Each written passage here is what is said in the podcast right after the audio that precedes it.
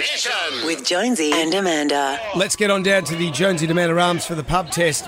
So the Premier says we can forget our borders reopening until we have at least 5 million New South Wales residents they've got the COVID jab. We've got one less now, so it's I had mine yesterday. 4,999,000. It does seem there are two schools of thought.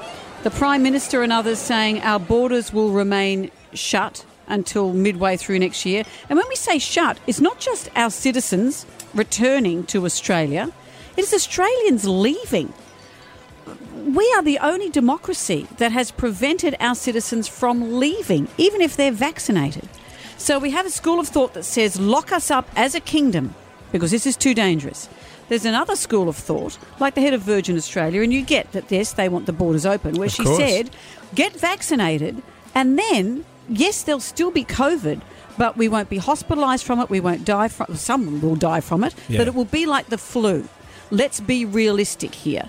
So that does seem to be another valuable school of thought that we are not going to get rid of, of COVID. I listened to a thing the other day where an American guy was saying it might be 20 years, we'll still have outbreaks. Are we going to shut our borders till then? Hmm. When we're all vaccinated, can we then relax? But kids aren't vaccinated.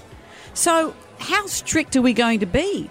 Lots of people are saying, come on, get vaccinated, then we can open our borders. Reopening our borders. Does it pass the pub test? No overseas cases still coming in. When they're below five for at least a month, we only give it a thought. Keep them closed. They should leave it closed. I mean, the mere fact we got no new infections, we're doing something good. Absolutely not. We're one of the only countries that have got our together, basically. Why should we infect our people when other people can't get their workplace in order? Yeah, it certainly does. I've got a partner who lives in Italy, and I've got a lot of friends who have got partners that live in different parts of the world, and we are all suffering. We've got to get our borders reopened. Everyone should get vaccinated and get done quickly. Well, indeed. Jonesy and Amanda's Jam Nation.